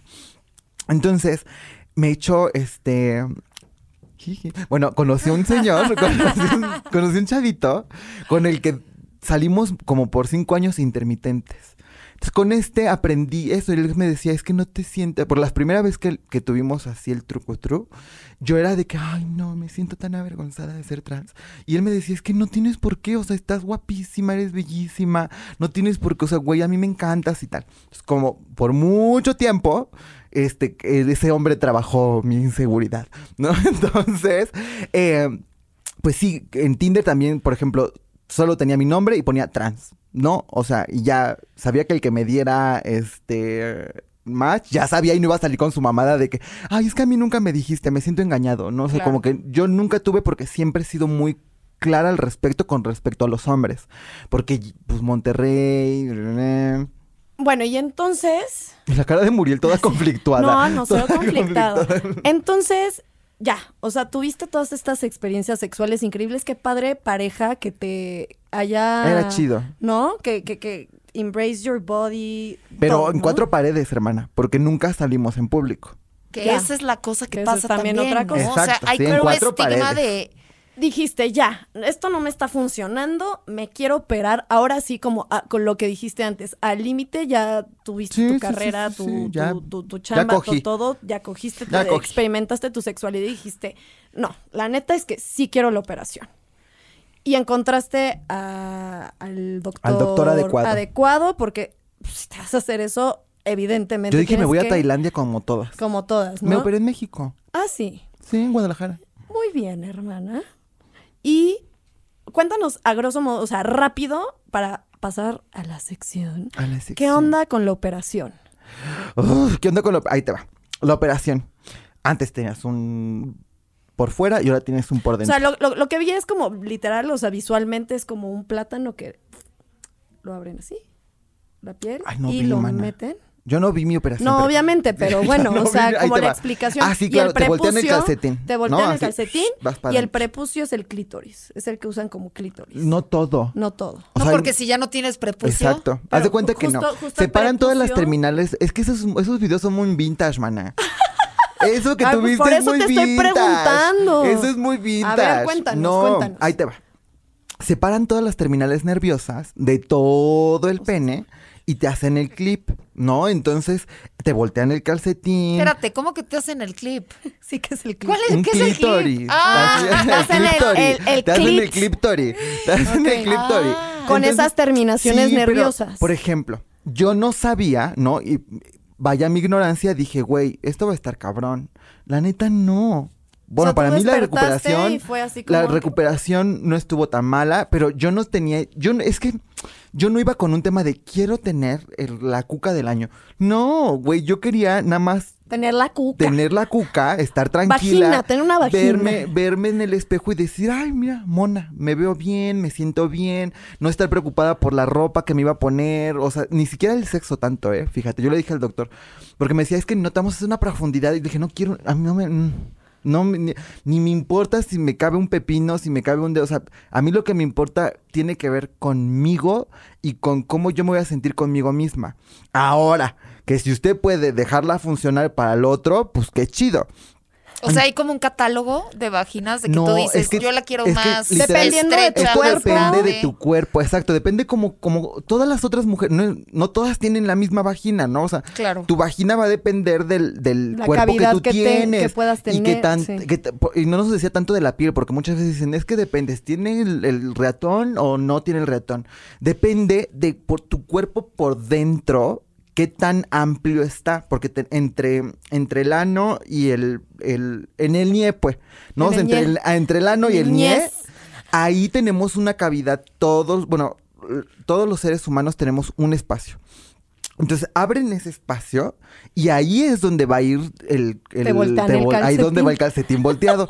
Entonces, depende qué tan profundo es, no de qué, de qué tan larga tengas la piel o no, porque si no hacen injertos, o sea, sea, sí tiene hay una tecnología muy amplia, pero tiene que ver con qué tan estrecha eres por dentro, porque es abren, mana. ¿Y qué tan cerca queda el intestino? Porque si perforan de más, perforan el intestino. claro. Oye, pero qué bueno saber que el Kenny sí tiene una función. Oye, sí, ahora, sí, ahora sí. vamos a empezar con lo bueno, con La sección. la sección. A ver, todas juntas, por favor. La sección. Mm. Ya te operaron, Ya. ya, te recuperaste, Dolorosísimo. dolorosísimo. ¿Cuánto Dolorosísimo. tiempo de ¿Cómo te duele? Ay, es que yo me pasé de pendeja, hermana. Tú ya te la querías. No, no, no, no, no, no, no. Échale, échale, échale la pregunta y te cuento la historia. O sea, básicamente la pregunta es, ¿cuándo fue? Porque pues necesitas empezar a abrir Unas poco dilataciones. a poco. Unas hermana. dilataciones Ah, que eso es lo doloroso. No, ¿Qué es lo doloroso? ¿Cómo duele? es que te va. O sea, la recuperación fue dolorosa, obviamente. Me, op- me operaron. Es que me te digo que yo me pasé de pendeja, hermana. Te operan. Sales con una sonda y con un dren para que todo lo que está dentro vaya sacando la sangre. Como si te hicieran la lipo, Ajá. pero ahí, ¿no? Y con una sonda para hacer pipí, pero no puedes hacer pipí, ni popó, ni nada. ¿Popó en- tampoco? Por tres o cuatro días no puedes hacer popó. ¿Y qué haces? Pues, Pues te- la es que te lavan, te lavan Ah, no puedes el- comer entonces no comes nada, no tienes que, o sea, no hay nada en o tu sea, estómago. bajas de peso, hermana, que está increíble. Uy, sí, yo bajé de peso horrores, o eh, sea, pero la horrores, lavativa, horrores, sí. la verdadera lavativa. La verdadera lavativa, hermana. Me echaron seis horas antes de operarme unos como sueros. Y que tómate los seis litros de agua. Y órale, yo, eso fue lo peor. O sea, si tú me preguntas, fue, no, lo segundo peor. Porque eh, tienes que estar tomando y tomando y tomando y tomando Y agua. sacando, y te- sacando, y sacando sacando. y sacando y sacando. Entonces pasa, me operan la chingada, me recupero. ¿Cuánto tiempo de recuperación? Estuve o menos? 15 días en Guadalajara. Ok. Entonces te dejan adentro, o sea, sales de la cirugía y una semana entera te dejan como un condón con gasas adentro del canal vaginal Para que no se cierre, para que no, se cierre y no cicatrice, porque el cuerpo lo que quiere es cicatrizar. Entonces te cosen ese condonción a los labios y queda hacia adentro, ¿no? Entonces tú estás muy tranquilita en tu casa, que viendo tu Netflix, que no sé qué, que viendo la serie, leyendo, este, y eh, yo estaba allá. Entonces de repente empecé a ver una transmisión en vivo de una persona que sigo que me da mucha risa. Dijo algo que me hizo reír mucho Y y me empecé a reír. No, pero yo me estaba riendo normal, pero se me fue chueca la saliva y que todo su hermana. La tosida más dolorosa de mi existencia, porque al toser hago presión y, em- y como que empujo, o sea, como pues se así como que pues, va para afuera. Entonces se me zafaron los puntos No. con la tosida. Entonces casi que aviento el, ese coso a la ventana, ¿no? Y, güey, así literal, ha sido, eso fue lo más doloroso. Porque no había anestesia, no había nada, no fue despacito, no te mentalizaste nada, nada más me reí, tosí y tas. Ah, ¿Pero se salió? No, porque Ah, estaba. o pero sea, sangró, de los cuatro puntos. De los cuatro puntos. Ahora sí que de los cuatro que tenía. Nada más me quedaron dos. Entonces, al día siguiente, ya, igual ya me lo tenían que retirar. Fui con la doctora y me dijo, no mames. O sea, esto te debe haber dolido. Me dijo, ya, lo demás te la vas a pasar, bomba. Me dijo, ¿te dolió? Y le dije, horrible. Pero todo bien, al y me final dijo, ah, no- bueno, entonces sí tienes sensibilidad. Y yo, Que eso es lo que Sí. quiero preguntar. A ver, sexual, o sea, ¿cuándo fue? la primera O sea, entrega. no puedes, no puedes. La primera no entrega. puedes. eh, ya, cicatrizó todo, ya todo está Tres bien. meses no puedes tener sexo. No puedes tener sexo. Pero tienes que dilatar todos los días. Necesitas un dilatador, Necesitas tres dilatadores. que son paso a paso, ¿no? Son básicamente un dildo de acrílico. Ok. Pero duro, frío y horrible. Y que son poco a poco No, no O es sea, poco a poco. O sea, es poco a poco el grosor. el grosor. O sea, cada, Ajá. cada tanto Sí. tienes que ir cambiando Sí. para un grosor Sí. más. Un mes. Tenía que hacerlo primero cuatro veces al día durante 20 minutos por este por un mes. Después tres veces al día por 20 minutos durante un mes, pero aumentando el es grosor. ¿Y ahí, Dolía. ¿Y ahí ya sentía sensibilidad? Ajá, ¿O siempre había la expectativa de que quizás perdí Es que sensibilidad? es- yo estuve, yo no sentí nada. O sea, yo no sentía nada, o sea, dolía, no- nada placentero, pues. Placentero, o sea, sentía ajá. dolor, me dolía, eh, sentía eh, como que se estiraba la O sea, piel. no es de el que te estabas masturbando. No, no, pues. yo lo toqué, nada, mana, pero nada, o sea, me podían cachetear y nada, o sea, nada, no sentía nada en el ¿Y clítoris. te dio nada, miedo nada. eso? Lloré. Pues sí. Yo lloré, yo le hablé a mi mejor amigo llorando, porque pues sí, mi Hay un porcentaje de la operación que te Depende dice. de cada persona. Depende muchísimo. de cada- el doctor me dijo, te juro que vas a sentir. Y yo le hablé yo de que no, timador, este, timador, timador. No, el, doc- el doctor un lindo. Bueno, me, me hacía las dilataciones, no sentía nada, nada, nada, nada. Después dije, bueno, pasó el tiempo reglamentario, Ya, ya el último dilatador ya Ahí entraba voy. perfecto. Ahí voy. No, uy, perfectísimo. No dije, esta chica, magaza, ¿la ves? Ahora no la ves. No, entonces dije, magaza, ahora la ves, ahora no la ves. Pero, por ejemplo, yo antes de operarme tenía orgasmos, pues, por prostatales, porque si me la metían por atrás, pues yo sentía rico, yo me podía venir sin tocarme, o sea, ¿sabes? Yo tenía mi botón, yo le llamaba mi botón. Entonces, lo hago por atrás, ¿no? Porque dije, ay, no, todo esto está Ajá. muy fresco, no lo voy a tocar, mejor me espero otro ratito. Y dije, pero, pues la vieja y confiable, ¿no? Entonces, tengo relaciones anales, nada, hermana. Pero nada, No mames. te lo juro por Dios, nada, nada, y nada. así, mi botón Lloré, desapareció. la- le hablé a mi mejor amigo llorando y le dije, mana, perdí mi botón. Y me dijo, no, mana, pues te movieron todo el pedo, espérate otro rato, no sé qué, dale tiempo. Y yo lloré y lloré y lloré. Dije, no. Entonces yo tenía ahí unos juguetes vibradores por ahí guardados. Yo soy una mujer muy obstinada. Pero muy obstinada, muy obstinada. Y dije, ah, no, de aquí no me paro hasta que no ah, siento no. un orgasmo. Ah, no. Y dije, y entonces agarré el vibrador, me lo puse en el clítoris. ah, no, ah, en el no, en el clí- clí- Sí, no, O dije, sea, no, tú- imagínate. Tú ya empezaste a experimentar sola. Sí, solita. Que Primero creo que sola. Tal vez primero es lo sola. mejor, ¿no? Sí, yo primero sola. Obviamente. Pero dije primero sola, te digo, ¿por qué? Porque dije, a ver, si el de atrás ya lo perdí y el de adelante no siento ni madres, pues ¿qué va a pasar ¿Qué me ahora? o queda? sea, ya, Claro. ajá, no voy a sentir nada, hoyo en el colchón, o sea, ¿qué voy a hacer con mi sexualidad, no? Entonces, como buena psicóloga dije, a ver, Catalina, es que me llamo soy Catalina, pero cuando me enojo me digo a mí misma Catalina. Dije, a ver, Catalina, el 90% de los orgasmos suceden en la mente. Entonces, te sientas, bueno, te acuestas, te tocas y hasta que no tengas un orgasmo no te paras. Entonces puse el trucutru en turbo y sí, sentí. Sentí sea, ahí ya y- despertó sí, todo. Sí, sí. Y dije, Me ah, encanta. perfecto. Dije, "Psh, bueno, ya estaba yo llorando, hermana. no Oye, creas Zoe, que.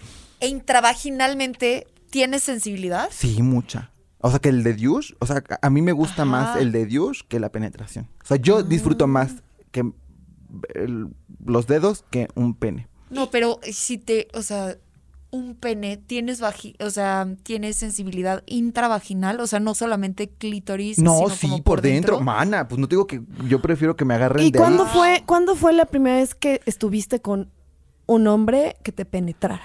La primera vez como a los cuatro meses. ¿Y tuviste un orgasmo? No. No. No le supo. Ah. No, le, no le supo. No, no porque yo tengo... No, No le supo el güey. no le supo. No, no. Estabas muy en tu mente con No, todo, es que dolía mucho. O sea, no es lo Ah. mismo un dilatador. Sí, que es un plástico. total. que- o sea, es como tú perdiste la tú- virginidad nuevamente. Exacto. Tú controlas el, el qué tanto lo empujas, qué tanto así. A otro ser humano que se está introduciendo en ti y que por dentro sientes cómo te vas abriendo. Porque sí se siente, güey, sientes cómo te así. Wow. Entonces, eso para mí no fue, sí, fue horrible, Sí, horrible, sí, horrible, horrible. Entonces sientes cómo te vas abriendo por dentro y hasta dónde llega, porque eso tiene un tope, hermana. ¿Y cuándo dejó de ser doloroso? Eso tiene un tope. Entonces, el tope yo lo sentía así como, como, uy, Ah. no mames. no, Pero no, no, ¿cuándo no. dejó de ser doloroso? Fue Ah, tenía que placentero, ah, ajá. placentero, tenía que ver con la Cuando yo me puse arriba. O sea, como. que tú tenías un poco más de yo control aprendí, en cuanto a yo aprendí como. la penetración. yo- sí. Y, y el- al qué tan despacio Ajá, o qué tan duro. profundo, Pero yo aprendí, todo. mana, yo antes tenía eh, la manguerius, no, o sea, yo antes no era de que, ah, o sea, como que después entendí el pedo de, güey, si es diferente. O sea, si es diferente el pedo porque te des, no sé cómo decirlo, te mentalizas y la pasas bien. Pero si pasaba un camión, o sea, que así a lo lejos escuchaba, pasó un coche, o me distraje, valió ver, y no había manera, ¿eh? O sea, y me podía quedar ahí 20 minutos y nada, nada, y yo solita con dildo y nada. A mí me empezó a parecer placentero cuando empecé a experimentar más formas de acomodarme, ¿no? O sea, de que, a ver, güey, hoy yo arriba, o hoy de lado, hoy volteada, hoy... te- Porque al final del día hay ciertas posiciones que para mí son muy dolorosas, muy, muy, muy dolorosas porque siento como me abre. Y eso, pues... no- ¿Todavía? Sí, claro. Todavía, o sea, si está muy adentro, en cierta posición. Muy adentro y muy erecto. Y muy, ajá, ya la chica la, ya la Ah, ya antojando. conocen, ya antojando no. allá en casita. Perdón, ¿eh? Allá en casita. ya antojando a las chicas allá en casita. No, pero por ejemplo, a mí el misionero no hay manera. O sea, no hay manera, no hay manera porque como entra, pues sí, Directo. como directo, se- siento como, si no es muy despacito, muy tomándome mi tiempo, siento como se me abre. Entonces la diferencia que hay es que yo voy de más a menos. Entonces se va haciendo más estrecho conforme está más profundo. Entonces ahí es donde la marrana tuerce el rabo, hermano. Porque si nada más fuera el dolor como de que está estrecho de abajo y de arriba no, pues no habría pedo. Dices, me aguanto el dolor. Pero como se va haciendo estrecho, te va doliendo por, por, ahora sí que, que tanto entra. Sí, Entonces claro. sí, ese es un pedo. Y, y, y, ok, perdiste como esta segunda virginidad, por así decirlo. Pon tú. Pon tú. ¿Cuántas parejas o se puede? ¿Te podemos preguntar? O sea, ¿tuviste más parejas sexuales? No, solo una. Solo una. ¿Solo una todo el tiempo? O sea, ¿Por ahí? O sea, no por atrás, sea, pero mana, no, no, no, pero, pero el primero. Varios, varios. La pregunta es, ¿te tocó tal vez una pijita o te tocó una Monster Verge? No, o- yo o solo sea, tengo no, una no experiencia. Y es con tu esposo. Es con mi esposa. O sea, tu esposo Ay, fue ver, la primera esa historia de persona. amor. Mi esposo fue la primera persona y la única con la que he tenido sexo por ahí. Ay, qué bonito. Sí. ¿Y Pues es una historia hermosa sí, eso. sí, la verdad, sí. ¿Cómo, la ¿Cómo lo conociste? Ah, ¿Cómo? Y yo, pues no tengo que me dolió, hermana, no tengo que lloré, no te digo que lloré. Mi historia de amor. Yo estuve comprometida dos veces antes de casarme con dos personas totalmente diferentes, pero tuve experiencias, uno era muy de que tú no vas a trabajar, tú no vas a hacer nada, tú vas a estar en mi casa, eh, vivíamos juntos, ya llevábamos un rato viviendo juntos, eh, se vino a la ciudad, con, él, él también es regio, se vino a la ciudad conmigo y vivíamos juntos, o sea, como pues nos conocemos desde chiquitos, ¿sabes? Entonces como pues no había pedo. El pedo empezó cuando me engañó, cuando me engañó. Entonces como digo que me terminaba y... Ah, él es el de los él 12 es El años. perro. Este, Ok. Entonces me terminaba y, eh, y él se iba a hacer sus desmadres y luego otra vez ya volvíamos. Entonces me la hizo así muchas veces, pero una vez ya comprometida, le caché este... Más infidelidad. No, pues en mi casa, No. en mi casa.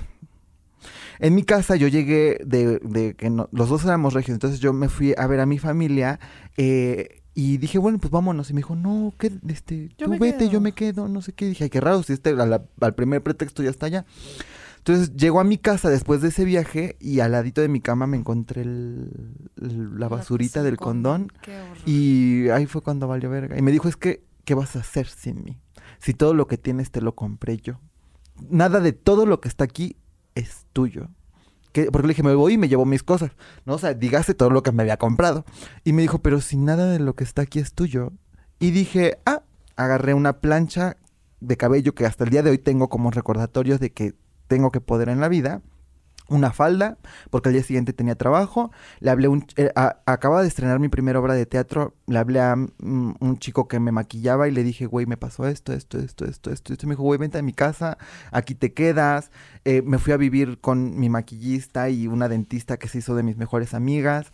Eh, y dije, ah, me- uy, me- vas a ver que sí puede. Porque me dijo, es que no lo... va- es- me dijo, "Eres- estás tan mal acostumbrada y te tienen tan consentida que no vas a sobrevivir. Y vas a tener que regresar a Monterrey. Y mira, bebé. Y mira, mi amor, bueno, y se regresó primero él. ¿Y Lo luego el terminé, otro? después anduve con otro que ese sí estaba maniático porque ese me engañaba virtual. Sí, o sea, él Ay, nunca no, cogió con alguien no, más. No, no, Nunca, nunca Pero cogió. coqueteaba con... No, cogía virtual. Ay, ya. Te lo juro, y te voy a hacer esto y te voy a hacer lo otro. Pues yo lo leí, yo leí, yo soy, uy, yo soy el FBI, hermana. Yo cuando quiero saber algo, Y lo averiguo. cachaste. Entonces lo caché porque, pero, pero inteligente el señor porque, porque usaba Tumblr. Ah. O sea, en, en Facebook, Instagram, nada, nunca le encontré nada. Pero usaba Tumblr para sus cosas y ahí se... des- Entonces lo terminé. Dije, ya no voy a tener una relación formal hasta los 35 años. Pero aquí ya está, ya te habías operado? No, ah, cuando terminé la última relación, no. No. Ok. Termino eh, la, la siguiente... eh, salí con varios señores, punto. Varios. Ah, salí con tres a la vez, luego salí con Soltera, uno. está perfecto, Sí, mana, sí, yo, yo dije, ahora quieras". voy a vivir todo lo que no he podido vivir por estar en una relación, me lo voy a ahorita. Me aventé dos años y medio soltera. Pero ya me estaba haciendo cínica, hermana. Ya sacaba a los señores así de, bueno, gracias, mi amor. Este, nos vemos la siguiente semana. Entonces mi mejor amigo me dijo, güey, descarga Tinder y cambia el molde, porque siempre salía con mis reyes, pendejos, este... eh, Ay, hermana, te, te siento. te siento. te- Llamatrina, te amo. Martina, te amo, me amo. Güey, te lo juro, o sea, como mucho de mis pedos era por eso, porque yo salía con puro mi rey, que ¿qué va a decir mi mamá de esto? ¿Qué va a decir mi papá de esto? ¿Qué van a decir mis amigos del otro? Vamos a esto. Había uno que me decía, arréglate. Una vez me dijo, vamos a ir a una cena, no sé qué, y llegué y me dijo, no, pero arréglate. Y yo, oh, entonces Que como... me veo fea. Sí, no, que porque no me había peinado ese día. Entonces, este, dije, güey, no. Y mi amigo, mi mejor amigo me dijo, güey, cambia el molde. Me dijo, o sea, tienes un patrón, y porque estábamos hablando, pues entre amigos. O sea, es mi mejor amigo que, que amo y además es mi hermano. Entonces, él es gay. Y él me decía, güey, es que tú no ves tu patrón, pero física, este, y, socialmente es el mismo, es el mismo chavo, nada más que con diferente nombre y diferente estado en el que nació. Entonces bajo Tinder y dije, bueno, voy a cambiar algo que a mí siempre me ha parecido como atractivo, ¿no? Que es la inteligencia de las personas. Y salí con varios, man, la misma historia, andaba coge y coge ¿no? Pero los primeros días, este, conozco a mi esposo, hacemos match, pero mi marido O es... sea, se conocieron en, En Tinder, sí. Pero mi marido es de que bota, sombrero, o sea, es. Él, él es súper ranchero, súper ranchero, súper ranchero y yo también. Entonces, cuando, cuando hice match con él, dije, pues va, vamos a ver qué pasa. Y estaba hablando con puro mi rey pendejo y nena esto y, ne- y te Tú en, en el Pilar Santa Cruz. Sí, y te voy a llevar a cenar a tal lugar. Y yo, mi amor, ya me conocen ahí, no quiero volver ahí. Este, y no, y vamos a ir a tal lugar y te voy a llevar a tal lado y tal. Y mi marido haciéndome chistes de Bob Esponja. O sea, sí. O sea, mi marido me conquistó con gift de Bob Esponja. Y dije, a este sí le voy a dar mi número. Porque se ve que no es pretencioso. Nos fuimos, nos conocimos, nos fuimos a comer, platicamos, este, nos caímos súper bien. Él ya había tenido relaciones con mujeres trans, una relación con una mujer trans y con muchas mujeres cis. Nos conocemos, nos caemos con madre, nos enamoramos y a los seis meses nos casamos. Ay, qué bonito. A ver, pero, ¿y cuándo, eh, en- ¿cuándo te ¿Cuándo hubo operaste? sexo? ¿Cuándo te operaste? Ah, pues por ahí. Por, por- ahí, por ya ahí. estaba o saliendo sea, con después, él. ya después de casada. No, no después de casada, pero... En ese Oye, en ¿y tú- esa entonces relación. tuviste sexo con él, Sí. tú teniendo un pene y luego tú teniendo una vagina? No. Siempre teniendo una sí. vagina. Eso hubiera estado chido, fíjate. Sí, la comparación no hubiera estado. O sea, te esperaste para tener relaciones con él. No, no me esperé. O sea, más bien O lo sea, como- es que- conociste y tú ya estabas recién operada. Sí, algo así. Me encanta, me a la encanta segunda la noche historia. le di así. me encanta la dije, "Órale, historia. ahorita vas a ver, ¿cómo de que no? Y ahora, en tu plenitud sexual, ¿te sientes plena sexualmente? O sea, con- no, me falta mucho, mana. No, ¿Por no, qué? no, no. Quiero con. No. ¿quieres Pues es- más? Mira, quiero explotar, no nada más como el tema vaginal, quiero explotar el tema emocional. ¿Sabes? O sea, quiero coger enamorada, pero también quiero coger zarandeada, ¿sabes? O sea, como que ha sido muy, ha sido muy, ha sido muy de esposos todavía, o sea, como tenemos, muy mellow, tenemos muy tres mellow. años Ah, casados. Y obviamente, Pero quiero ver qué pasa a los siete años. Tú- O a los diez, o a los doce. O sea, que si vas, voy a pregunta, no sé si, como la, la palabra que me encanta que usa Pilar es un, un poco orate de, de mi, de mi tu persona, parte. de mi parte. O sea, la lubricación, ¿qué onda? No, cero. O sea, a huevo necesitas un, un No, apoyo sí. de, una lubrica, de un lubricante A ver, échate de un chingón. tobogán sin agua. Sí, claro, claro. Ah, Échate del tobogán sin agua. Como un chiste de John Rivers que in and out, in and out y haces un fuego. Sí, no, sí, me, me, me- salgo como Beyblade. Güey, qué gráfico Fogata. eso. Es un chiste de la Sí. gran Joan Rivers que Por fricción. descanse. Haces fuego por fricción. No, o sea, sí te vienes. No, o sea, si la pregunta es si te vienes, sí te vienes, pero no te vienes por el canal vaginal. Te vienes como por la uretra. o sea, sí Entonces, sacas sí. ah, eh, líquido. Sí. ¿qué, qué sacas? Líquido transparente. Líquido. Como, mo- como baboso. Como si fuera cuando escuerteas. No me sé, nunca he escuerteado, mana. No, No, no, sé, pues- mana, nunca he escuerteado. Pero bueno, me imagino, o sea, de cuando hablamos no, del como squirting baboso, es como... como baboso, como un líquido transparente baboso, pero transparente. Pero previo a esto, Inoloro. a huevo, Insaboro, bueno, nunca lo he probado. a huevo necesitas Pero en el canal vaginal chingo necesitas de un lubricante. un chingo. Y la que diga que no está mintiendo, hermana. O, o- nada que babita ni nada de eso. O sea, un lubricante bien. Pues es que como yo soy mamona, hija, es que a mí no me tiene que doler. Si no, es que en general duele, no, es no debe de dolerte. O Entonces, sea, yo sí. no debe de O sea, no dolerte. me he intentado la babita, fíjate. No, pero pues yo creo que no debe de ser ni, ni, No, o sea, no, no, ni higiénico, ni nada, o sea, No, pero yo digo como por placer, ¿no? O sea, como, pues es piel. O sea, piel. co- es como si hicieras esto, ¿no? O sea, quema. Yo creo que sin lubricación me quemaría. Pero sí necesitas un buen lubricante. Bueno. y tips para las chicas que Tips van a para las hacer- chicas que se van a hacer la operación y o que, que ya se o operaron, operaron y, y que quieren van a disfrutarla. no te compares con otras personas. No, porque a veces nuestra referencia es el porno, a veces nuestra referencia es lo que otras amigas dicen. No, o sea, yo cuando estuve en el Inter de buscando mm, quién me operara y experiencias y así, muchas personas te van a decir cosas que no son ciertas, te van a decir que, que tienen 500 orgasmos en 10 minutos, ¿no? Entonces, ni te compares, ¿sabes? O sea, como tú vive tu experiencia y conoce tu cuerpo, tócate. Yo te diría, antes de que busques que alguien te toque, tócate tú solita, ¿no? O sea, conócete. eh, mm, no busques validación, que creo que ese es el problema de muchas mujeres trans, que buscan en los hombres la validación. Entonces, no busques la validación en nadie más que en ti. A la única a la que le tiene que gustar su vagina es a ti. A la única a la que le tiene que, que generar placer es a ti. Entonces, pues tócate, conócete, mm, cómprate un juguete. Creo que a mí me gustó mucho la forma en que lo hiciste, que fue no voy a perder, o sea, primero me voy a tocar yo Sí, ah, y me voy a descubrir Sí, yo. yo pagué, an- hermana. Cla-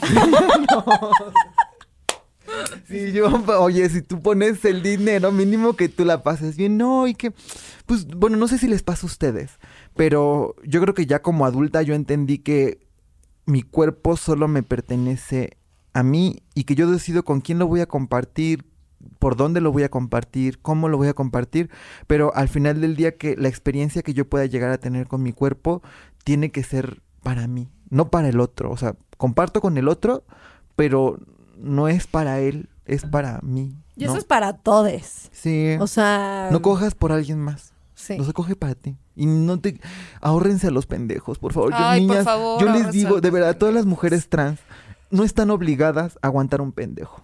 No estás obligada a aguantar a alguien que no ha resolvido sus temas con él mismo. Si él se siente conflictuado porque sale contigo, ni le Sí, hables. no le dirijas la palabra, que vaya a terapia. Tú no eres su terapeuta, o si sí, cóbrale.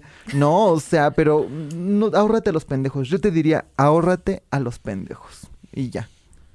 Pues yo como conclusión diría que hay algo que a mí me gusta mucho, que, que me dijiste el otro día en una fiesta y que no lo mencionaste aquí, pero lo he tenido qué presente todos estos días desde ese día que te vi. Y fue que me- cuando me estabas contando que rechazaste dos propuestas de matrimonio, Ah, sí. tú me dijiste algo muy bonito y fue, yo, aún siendo trans, siempre vi el matrimonio como una posibilidad. Sí. Nunca pensé que eso no era para mí por yo ser trans. Sí. Y eso es algo que me parece muy valioso. Sí, yo siempre creo me que- vi casada, ¿eh? Sí, porque nosotros Sí. tenemos eh, el máximo poder, que es la creación. Y entonces, eso me parece hermoso, porque creo que hay muchas chicas que quizá nos están escuchando que son trans y que Y que no ven el amor como una y que posibilidad. no ven el amor como una posibilidad porque nuestra cultura machista cosifica a las personas trans. Sí. Pues mira, yo les digo a las niñas que, que se sueñen a sí mismas haciendo algo. Yo creo que eh, eso que dices del amor para mí, el amor nunca fue un tema. O sea, como que yo siempre me vi en pareja en la vida. Y eso fue algo que, que, que tal vez fue eh, duro, ¿no? O sea, el, el tener consciente que, que, que el amor no va a ser un tema, pero yo creo que viene desde el que lo soñé. ¿Sabes? O sea, yo siempre me soñé casada, siempre me soñé con hijos, siempre me soñé teniendo una vida mm, aburrida hasta cierto punto, ¿no? O de pareja. Pero, tranquila, no aburrida. Sí, tranquila, no, una vida tranquila. Entonces, eh, yo les digo a todas las niñas trans que están allá afuera, no crean que su cuerpo las tiene que limitar a amar. O sea, quien te va a amar, te va a amar estés operada o no estés operada. Quien te va a amar, te va a amar si eres alta o bajita o gordita o flaquita. Eh, Quien te ama, te va a amar por quien tú eres y no por cómo luces. Te va a amar por el ser humano, a lo que te dedicas, la pasión que le pones a las cosas.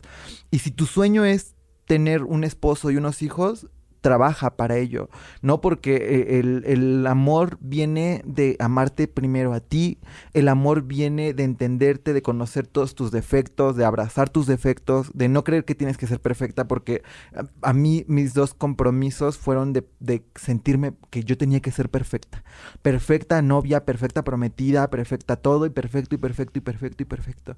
Y al final del día, quien te ame te va a amar porque tienes defectos, porque tienes virtudes, porque esa persona puede vivir con tus defectos y tú con los de él, y te va a amar y abrazar tus virtudes tan bien como tú lo vas a hacer. Entonces, no aceptes un anillo que no esté bonito, ¿no? O sea, y hacer equipo, Sí, ¿no? hermana, no, Ay, ese es un no, muy no. buen consejo. Sí, porque por ejemplo, yo nunca quise un anillo de compromiso porque se me hace como el enganche del coche. Ajá. Pero sí, horrible, ¿no? De que "Ay, ya te aparté, ya eres mía y ya no puedes ver a nadie más.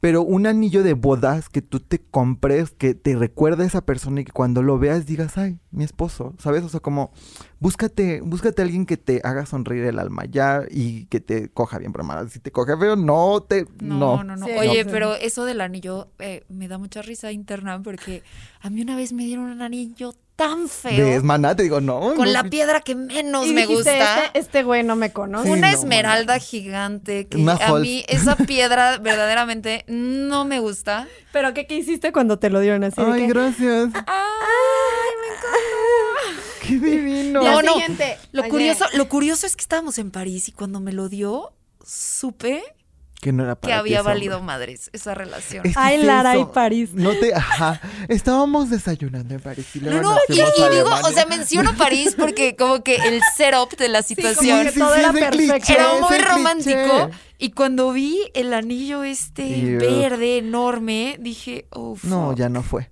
No. ¿Ves lo que te digo? No acepte. No, una no tiene que por qué aceptar algo que no le haga feliz. Desde un Sí. anillo hasta un pit. Como, con, La neta. como conclusión para mí, que creo que es súper importante resaltarlo, ya lo, hemos, ya lo dijimos, pero ir poco a poco en tu proceso, si tienes a tu familia que te apoye o si no te apoya tu familia, tu grupo de amigos, amigues que te, que te puedan apoyar ir poco a poco descubriéndote, no quieras correr y acelerarte a Sí. esta transición, es poco a poco como tú lo vayas sintiendo a la mano de una terapia y con, si no te convence ese doctor, ir con miles de otros doctores hasta que el endocrinólogo, el que te vaya a operar para hacer la transición, tú estés cómoda. Sí, no. No, quieras correr en ese sí, proceso y no, como sea, tú vívelo. dijiste, que el enfoque no sea tu cuerpo. Sí. O sea, que es una parte poco a poco de tu vida, pero construye Sí, tus sueños de otra forma este, también. si te gusta hacer pasteles, sé la mejor haciendo pastel. O sea, que. Que- Claro, porque si, si, si tu atención está solamente en el cuerpo, estás haciendo lo mismo que la sociedad está haciendo, que es. Totalmente. cosificarte. Sí, y además el Totalmente. cuerpo se nos va a acabar. O sea, yo digo, güey, a ver, hoy estamos jóvenes, bellas, guapas, este, la chingada, lo que quieras. Pero en 50 años, a lo mejor nuestro cuerpo va a dejar de existir, ¿no? O 70 o 100, o nos, vamos a- nos van a bajar el switch y nos vamos a morir, el cuerpo se va a acabar y lo único que va a quedar es lo que le dejamos a la gente que se queda, ¿no? O sea, los recuerdos, los abrazos, los cariños, las cogidas, ¿no? A lo mejor iban a decir, está el cogidón que me dieron en mi vida, pero solo se queda eso. El cuerpo no se queda, o sea, se queda, después de nosotros se queda lo que le dejamos a los demás. Soy muchísimas gracias por estar. ¿Quieres preguntar algo más? Sí, quiero preguntar, Zoe, ¿cuáles son las cosas que no se deben de preguntar a una persona trans? Ah, qué bueno. Híjole, ahí te va. Eh, Esa, esa es una muy buena pregunta. o sea, sí, porque estás en una situación y, y como que pues hay güeyes o mujeres que eh, se, Somos ponen, se ponen hasta hermana. nerviosas y, Sí. y, y, y, y- y la cagan y dicen pura Y hay pendeja. mucha falta de información. Entonces. ¿qué, qué, Sí, qué? es- Dinos, Hay falta de información. dinos, ¿qué onda? Yo les digo, primero pregúntense, ¿por qué quieren saber lo que van a preguntar a una persona trans? ¿En qué contexto lo quieres preguntar? ¿No? Porque muchas veces es, eh, ¿ya te operaste? ¿En qué proceso de tu transición vas? Y, y ojalá dijeran transición. ¿Y en, tu, en qué proceso de transformación vas? Pues si no eres oruga, hermana. No, entonces, bueno, no puedes preguntarle a la gente, una, por sus genitales, no puedes preguntarle a una persona por su vida personal si no la conoces. Es como si yo llegara contigo y te digo, hola, mana, oye, ¿cómo estás? ¿Cuánto dinero tienes en el banco? Claro. Sí, es como Me vas a usa mandar tu a la sentido chingada en dos común. Ay, no, o hasta el cuántos años tienes, ¿Cuántos que años dices, güey, No, te, vale ver. madres. Yo digo, trata a las personas trans con la misma dignidad y respeto con el que a ti te gustaría que te trataran. Si tú no vas por la vida preguntándole a todo mundo, oye, ¿y tienes los labios grandes o los tienes chiquitos? Este, oye, ¿y mm, tus chichis están, este, eh, derechitas o una vez para un lado? Y- Pues no vas por la vida preguntándole eso a nadie. O, ¿ya te, ¿Qué te has operado? Pero a mí me preguntan mucho, ¿y cuántas cirugías tienes? Digo, ay, ¿qué te importa? Claro. Sí, O claro. sea, por. ¿Y tú? ¿Y, y tú? ¿Estás circuncidado o, o casco alemán? Creo que es eso. hay, que, hay que ser empáticos y no preguntar nada que no nos gustaría que nos preguntaran. Y si es necesario hacer por temas de trabajo, por temas de educación, hacer una pregunta, hazla con respeto, hazla con amor, utiliza los pronombres correctos. Si es un hombre trans, utiliza los pronombres masculinos. Si es una mujer trans, utiliza los pronombres femeninos. ¿Qué es un hombre trans? Repito, para que no vayan a decir, ella dijo, ¿no? Un hombre trans es aquella persona que nació en un cuerpo, eh, en un cuerpo femenino y se identifica como un hombre. Una mujer trans es aquella persona que nace bajo un cuerpo, en un cuerpo masculino y se identifica como mujer. Con las mujeres trans usamos los pronombres ella, ella, siempre en femenino. Con los hombres trans usamos los pronombres siempre en masculino. Entonces empieza tu conversación con el pronombre adecuado, pregúntala con mucho respeto si es necesaria y si no, ahórrate la pregunta y trata de conocer a la persona como es antes de preguntarle por su cuerpo, sus transiciones, sus hormonas, ¿no? O sea, Sí, qué valioso eso que dices. Como Sí. dejar de etiquetar tanto y que esa etiqueta sea, ay, tengo esta amiga que es trans. Y está en el No, pa- tengo paso número amiga. 3 de la transición. Además, cada transición es diferente, niñas. O sea, Claro, a- para algunas termina con una cirugía de resignación y para unas termina poniéndose un vestido.